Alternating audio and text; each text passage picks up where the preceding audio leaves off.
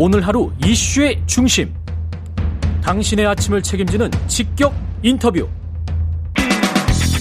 여러분은 지금 KBS 일라디오 최경영의 최강 시사와 함께하고 계십니다. 네, 정부가 올해 전국 공동주택 공시가를 지난해보다 20% 가까이 올리면서 세금 부담이 늘어난 주택 소유자들의 불만이 커지고 있습니다. 공시가격 인상, 보유세 급등 어떻게 봐야 할지 참여연대 정책위원 김남근 변호사와 이야기 나눠보겠습니다. 안녕하십니까? 예, 안녕하십니까? 예. 일단 정부는 공시가 아닙니다. 정부안은 19.08% 올렸고요. 이게 이제 2007년 이후에 14년 만에 가장 큰 상승폭인데 그냥 주택 가격이 많이 올라서 이렇게 올릴 수밖에 없는 겁니까? 그러니까 올린 거란 표현을 이제 쓰시는데 정확히 얘기하면 올라간 거죠. 올라간 그러니까, 것이다. 예. 그러니까 공시가격 현실화율 로드맵 때문에 음. 그 시세 대비 공시가격의 비율을 높이다 보니까 올라간 거 아니냐라는 이제 그런 문제 제기들이 있는데 음. 그 공시가격 현실화율 로드맵은 2025년서부터 본격적으로 시작해서 2030년까지 이제 그 공시가격을 시세 대비 90%까지 올린다는 것이고요. 예. 아, 올해는 이제 1.2% 정도만 현실화율을 높였거든요. 예. 그래서 그 아파트의 경우에 공시가격 현실화율은 70.2% 정도입니다. 70.2%. 그러니까, 예. 근데 이제 19.8%나 올랐다는 것은 결국 이제 뭐냐면 아파트 가격이 그만큼 많이 올랐다는 얘기거든요. 예. 현재 시세 대비 공시가격의 비율이 70% 정도니까 음. 결국 19%가 올랐다는 것은 실제 아파트 가격이 한 25에서 26% 정도는 올랐다는 얘기가 되거든요. 예. 그러니까 그 작년에 이제 그 부동산 버블 때문에 음. 아파트 가격이 많이 오르다 보니까 올해 그 아파트의 공시 가격도 많이 오르게 된 것입니다. 정부의 로드맵대로 하면은 말씀하신 대로 공시가의 현실화율은 차근차근 올라갈 수밖에 없고 그게 85%까지 올라가도록 돼 있나요? 85% 한 다음에 이제 그 뒤에는 본격적으로 90%까지를 목표로 하고 있습니다. 그러면 그게 80 지금 70.2%라고 하셨죠? 예, 예. 그러면 10억짜리면 7억 정도라는 건데 예, 예, 그렇습니다. 그러면 그게 8억 5천이 되는 그 기간이 어, 언제죠? 2030년쯤까지 이제 가면은 2030년까지. 예. 그러면 아파트 가격이 상승하지 않는다고 하더라도 현실화율이 차근차근 진행됨에 따라서 계속 공시가는 올라갈 수밖에 그렇죠. 없네요. 네, 뭐 2030년쯤 가게 되게 되면 이제 그 정도로 올라가게 되는 것이죠. 예. 보유세는 어느 정도로 올라갑니까? 이렇게 되면? 그래서 이게 이제 두 가지로 나눠봐야 되는데요. 예. 그 일단 6억 이하의 부분들은 이제 작년에 지방세법을 개정해서 그 특례세율을 적용하기 때문에 오히려 재산세가 이제 더 감소되게 되어 있고요. 예. 그 9억을 초과하는 부분들은 이제 많이 오르게 되는데요. 예를 들면 이제 그 국토교통부가 이번에 발표를 하면서 시뮬레이션을 한 게 있습니다. 예. 작년에 9억 6천 정도의 공시가격, 이제 시세로 하면 13억 7천만 원 정도였습니다. 예. 그 아파트가 올해는 이제 한 12억 정도로 오르게 되거든요. 예. 시세로 한 17억 1천만 원 정도입니다. 음. 이럴 경우에는 보유세가 302만 원 정도였던 게 432만 원으로 한 130만 원 정도 오르거든요. 한 43% 정도 오르게 되는 거죠. 예. 그러니까 이제 많이 오르게 되는 건데요. 음. 그렇지만 이제 6억 이하, 6억이 이제 공시가격이면 시세로 한 8억 6천 정도 되거든요. 그러네요. 예, 그런 경우는 이제 국토부가 제시한 시뮬레이션에 의하면 작년에 한 4억 6천, 예. 시세로 하면 한 6억 6천 정도인데 그게 지금 이제 한 6억 정도 됐습니다. 예. 시세로 한 8억 6천이 됐는데 그런 경우는 공시가격은 30, 30.4% 정도 오르게 되지만 보유세는 101만 원에서 93만 원으로 한 8만 원 정도 오히려 감소하게 되거든요. 예. 작년에 그 지방세법을 개정해서 그 서민들이 주로 가지고 있는 그 1가구 1주택의 6억 공시가격 6억 이하의 그런 이제 중저가 주택에 대해서는 특례세율을 적용하기로 했기 때문에 줄어들게 된 것입니다. 그럼 결국은 서울과 수도권의 아파트는 조금 많이 오를 수 있지만 지역 대부분은 거의 영향이 없네요. 오히려 줄었거나 재산세 같은 그렇죠. 거. 그러니까 이제 공시가격 6억 이하가 92%거든요. 전국에 있는 아파트 연립주택 같은 예. 공동주택에 음. 그 92%는 이제 더 오르지 않거나 오히려 내려간 거고 예. 다만 이제 9억, 9억을 초과하는 부분들이 많이 오르게 되는데 어. 공시가격 9억 그러니까 한 13억이 좀 정도 되겠습니다만 되는 아파트는 전체의 한 3.7%한 52만 가구 정도 되거든요. 예. 서울이 한 41만 가구 정도 되는데 그 한 40, 52만 정도 되는 가구들이 이제 그 보유세가 많이 오르게 되는 것입니다. 서울시장 선거 앞두고 어떻게 보면 정부 여당 입장에서는 별로 좋지 않은 소식인데 어쩔 수 없이 그러니까 시세가 올랐기 때문에 공시가가 올랐다. 올린다는 표현은 맞지 않다. 그렇게 말씀하셨는데 예, 예. 시가 대비 보유세율로 따지면 보통 이제 OECD 선진국들 같은 경우는 1% 이야기를 하잖아요, 우리가. 그럼 지금 현재 상황은 어떻습니까? 2021년 현재 상황은 시가 대비 보유세율이 우리가 1%가 아직도 안 됐죠. 뭐 아직 한참 먼 거죠. 이제 보통 이제 저 OECD 평균이 0.37%라고 얘기를 하고 있고 예. 이제 대도시 지역들은 세계적으로 이제 굉장히 높거든요. 예. 뉴욕 같은 경우가 1.9%고 뭐 뉴저지 같은 데가 한 2.3%. 아, 2%가 영국하고- 넘군요. 예. 예.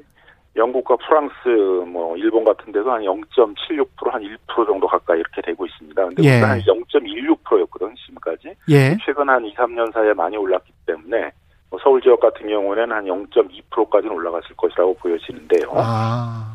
그렇지만 이제 아직도 이제 상당히 낮은 그런 이제 상황이 있는 거죠. 1%랑 대비를 해보면 아직도 5분의 1 수준이네요. 네, 그렇습니다. 그래서 국가가 그때 이제 뭐 종합 부동산세를 만들고 했던 것도 음. 다른 나라의 보유세 비율에서 우리가 너무 보유세가 낮아서 음. 뭐 다주택 그런 위혹들이 그 높아지거나 예. 아, 하기 때문에 보유세를 현실화하자 그러면서 국가 정책적으로 지표로 제시한 게 실효세율 1%였거든요. 예.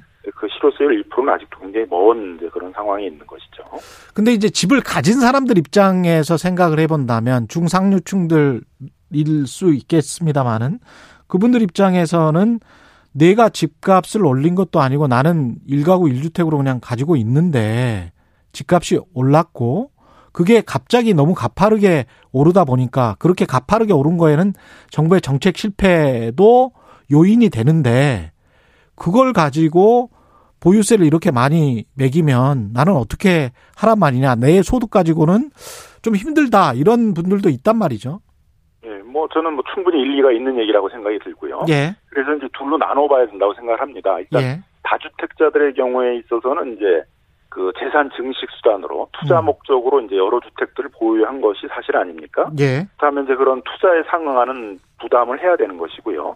그래서 다주택자들이 재산세나 종, 종합부동산세의 부담들이 올라가는 것들은 본인들이 감수해야 될 부분이다 이렇게 보여지고요. 예. 다만 이제 일가구 일주택 실거주 목적으로 지금 거주하고 있는 주택의 가격이 올라가서 그 보유세가 올라가는 부분에 대해서는 정책적 고려가 있어야 된다고 생각합니다. 음. 그래서 작년에 이제 6억 이하 시가로 하면 한 8억 6천 이하의 그런 이제 일가구 일주택대에 대해서는 재산세를 이제 특례세율을 적용하기로 해서 오히려 지금 재산세가 더 떨어지고 있는 거 아닙니까? 예. 그리고 종부세의 경우에 있어서도 일가구 일주택 고가 주택의 경우에 그 연령이 많으신 분들은 한 70세 이상인 경우에는 40%까지 또 보유 기간이 오래되면 한 15년까지 하게 되면 50%까지 감면을 하기 때문에 예. 합치면 90%까지도 감면이 되거든요. 음. 그러니까 일가구 일주택자에 대해서는 보유세에 대해서 상당한 정책적 고려를 하고 있다라고 이제 보여집니다.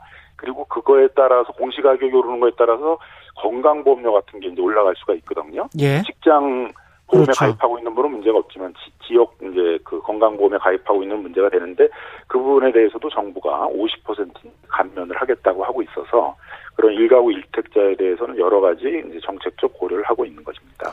다주택자들 같은 경우는 이게 보유세 부담이 커서 이게 매물로 나올 수도 있다. 이런 전망도 있고 반대로 이미 뭐 증여나 상속을 다 했다. 이런 사람들도 있고 그런데 어떻게 보십니까?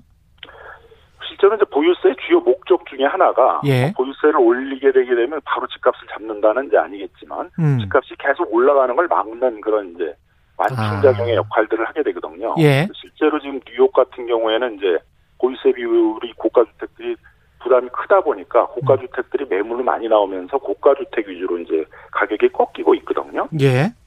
그래서 우리도 이제 그렇게까지 가야 되는데 아직은 이제 다주택자들이 그런 부담을 크게 느낄 정도로 그렇게 예. 올라가지 못한 상황이고요. 음. 아마 이제 11월이 되게 되면 종부세가 또 나오게 되는데 종부세 세율이 또 좀 올랐거든요. 예. 그런 정도가 가면 뭐 상당히 부담이 될 거라고는 보여집니다. 예. 그래서 일정 정도는 부담이 되기 때문에 매물이 나오는 것도 사실인 것 같고요. 그래서 예. 매물이 좀 쌓이고 있다고 그러거든요. 예. 그렇지만은 이제 시장의 가격을 하락시킬 정도의 그런 매물의 물량들은 나오고 있지 않다라고 이제 전망이 되고 있고 또 많은 분들이 다주택자들의 경우에 있어서는 뭐 내년에 이렇게 정권이 바뀌지 않을까 또 정권 교체를 얘기하고 있는 이제 정치 세력들은 예. 보유세 인하 같은 것들을 또 주장하고 있기 때문에 예. 뭐 일정 정도는 좀 버티자 뭐 이런 분위기인 것 같습니다. 이 정권이 바뀌어서 만약에 정권이 바뀐다면 그렇다고 해서 그 유주택자들의 보유세를 바로 인하하겠다. 그렇게 해도 또 국민적 저항이 만만치 않을 것 같은데요. 무주택자들은 그러면 그럼 어떻게 네, 하란 말이냐 이렇게 이야기할 예, 것 같은데. 뭐. 예. 이명박 정부 때 이제 뭐 그 종부세를 크게 예. 세율 이제 인하하고 했던 이제 그런 경험이 있다 보니까 예. 그 종부세나 이런 보유세 같은 경우는 어떤 당연히 내야 될 세금이라고 생각하는 게 아니라 음. 뭐 정권이 바뀌면 얼마든지 또 바뀔 수 있다 이렇게 생각을 하는 것 같은데 아마 예. 그렇게 되게 되면 국민적 저항이 굉장히 클 거거든요. 예. 어, 다주택자가 아니고 부동산 투기 같은 걸 하지 않았던 분들의 입장에서는 경제 정의관념에도 크게 어긋나게 되고 음. 또 전체적으로 경제가 어려워서 이제 세수를 늘려야 되는 상황이 있는데 그런 부분에서 부도, 부, 그 부동산 부자들에 대해서 증세를 하지 않고 세금을 걷지 않고 오히려 감면을 해주겠다 그러게 되면 아마 상당한 저항이 있어서 그렇게 쉽게 바뀌기는 어려울 것입니다. 이게 종합부동산세를 내는 인구가 전체 뭐 한 1, 2%밖에 안 될 텐데 이런 인구의 그쪽의 관점으로 자꾸 이제 세금 폭탄론 이런 이야기를 한단 말이에요. 세금 폭탄이다. 이게 여기에 관해서는 어떻게 봐야 됩니까? 프랑스에서는 좀 비슷한 이제 세금이 있습니다. 예. 예. 근데 우리 우리 우리처럼 이제 뭐 부동산만을 하는 건 아니고 뭐 고가 미술품 이런 것까지 포함하는 건데 음. 그분들은 그걸 사회 연대세라고 얘기를 하고 있거든요. 아, 그래서 사회 연대세. 부자들의 입장에서는 이제 사회가 점점 양극화되고 있고 또 굉장히 어려워지는 계층들도 있기 때문에 부자들이 그런 세금들을 내서 어떤 사회 공동체가 유지되게 해야 된다.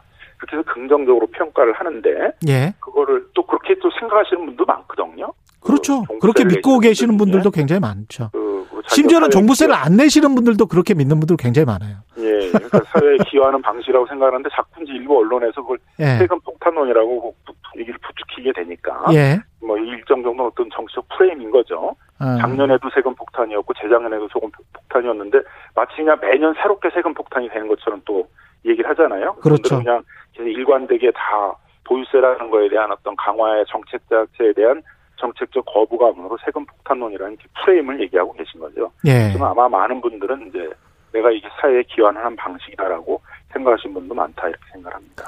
LH 직원들 투기 사건 때문에 그 문재인 대통령 사과도 했고 특검 하기로 했고 그랬는데 이게 지금 전국적인 어떻게 보면 이제 부동산 투기 사태하고 맞물려 있고 아파트 가격 급등하고도 맞물려 있는 것 같습니다. 국민적 분노에 예. 어떻게 풀어가야 할까요? 이런 문제는. 부동산 버블이 좀 심해지고 부동산 투기가 우리 사회에 만연되다 보니까 예. 공직자들도 윤리의식이 이제 크게 낮아져서 적어도 공직자라면 내 공직을 청렴하게 수행해야 되는 의무하고 내가 공직자로서 부동산 투기하는 것들은 이해 충돌이 되는 것이다라는 인식들은 다 있는데 예. 일부 공직자들 사이에서는 뭐 공직자가 별거냐 우리도 그 부동산 투기에 삽목 잡아야지 이런 이제 인식을 보여줬던 것 같습니다. 예. 거기에 대한 국민적 공분이 커지고 있고 그래서 이 부분에 대해서 이제 대통령까지 나서서 공직 기강을 바로 잡겠다고 하고 있고 그래서 우리 사회 또 공직 사회에서 부동산 투기에 대해서 경각심을 높이는 그런 계기가 되지 않을까 생각하고 있습니다. 변호사님도 그 아파트 갖고 계시, 계십니까? 소유하고 계십니까? 어, 저는 뭐 전세로 살고 있어서 좀 거리가 있습니다. 아니 근데 댓글이나 뭐 이런 데를 보면 네. 전세나 월세로 사는 사람들이기 때문에 이런 말을 하는 것이지 뭐 이런 또 이야기를 하거든요. 근데 이제 뭐 전세로 예. 사는 사람들도 이제 다 집을 보유하려고 예. 이제 하고 있는 거니까 예. 다그 세금. 세금 문제에 대해서는 다 좀 민감한 거죠. 예. 근데 저는 뭐 아파트를 소유하고 있는데 저도 그 세금과 관련해서 뭐 적정하게 내야 된다고 생각하는 부분이 있으니까요. 예. 그 전월세와 관련이 없는 것 같습니다. 소유 여부하고는. 참여연대 정책위원 김남근 변호사와 이야기 나눠봤습니다. 고맙습니다.